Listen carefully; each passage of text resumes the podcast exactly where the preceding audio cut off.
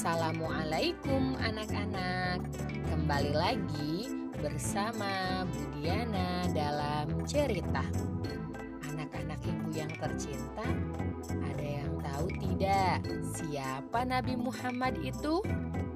Kapan ya beliau dilahirkan? Dan bagaimana keadaan kaumnya pada waktu itu? Nah, di episode kali ini kita akan sama-sama mendengarkan kisah Nabi Muhammad Sallallahu Alaihi Wasallam. Namun, sebelum kita mulai, alangkah lebih baiknya kita membaca basmalah terlebih dahulu. Bismillahirrahmanirrahim. Di masa itu, dalam masa kebodohan dan tidak sama sekali memiliki pegangan hidup. Tidak lama kemudian, lahirlah di tengah-tengah mereka seorang bayi yang bernama Muhammad. Beliau adalah anak yatim. Bapaknya yang bernama Abdullah telah meninggal sebelum beliau lahir.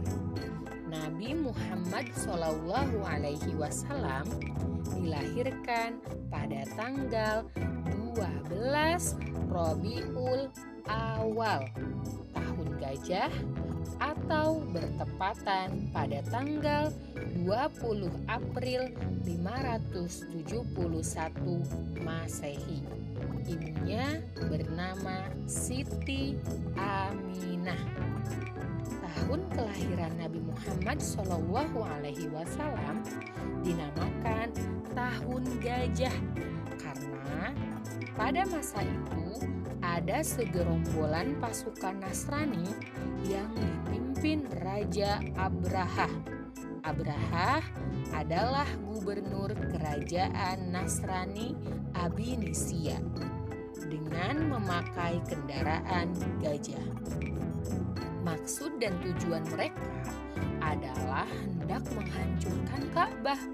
Sebelum cita-cita mereka tercapai, mereka dihancurkan terlebih dahulu oleh Allah Subhanahu wa taala dengan mengutus burung ababil.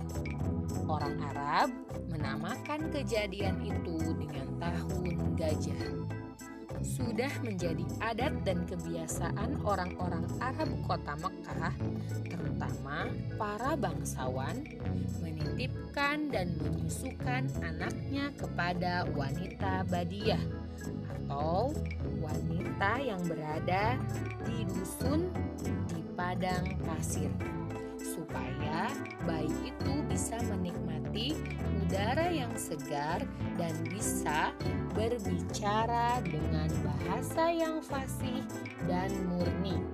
Demikian juga dengan Nabi Muhammad SAW, beliau dititipkan kepada Halimatus Sa'diyah dari Bani Sa'ad, kabilah Hawazin.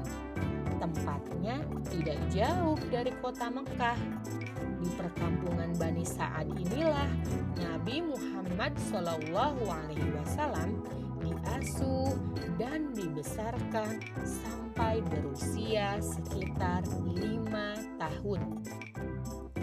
Dalam usia sekecil itu, Nabi Muhammad Wasallam sudah mengalami ujian yang sangat berat.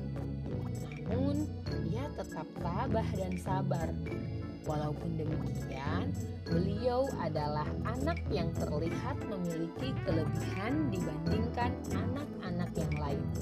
Beliau adalah anak yang sopan, santun, sabar, selalu bersemangat, berani, terutama dalam membela dan menegakkan kebenaran. Masya Allah ya luar biasa sekali tentunya.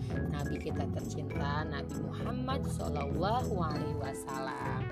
Itu sedikit kisah tentang Nabi Muhammad Shallallahu Alaihi Wasallam. Semoga kita bisa mengambil hikmah dari cerita tadi ya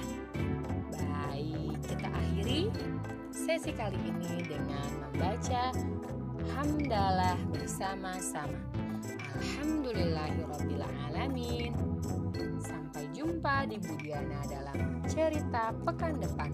Wassalamualaikum warahmatullahi wabarakatuh.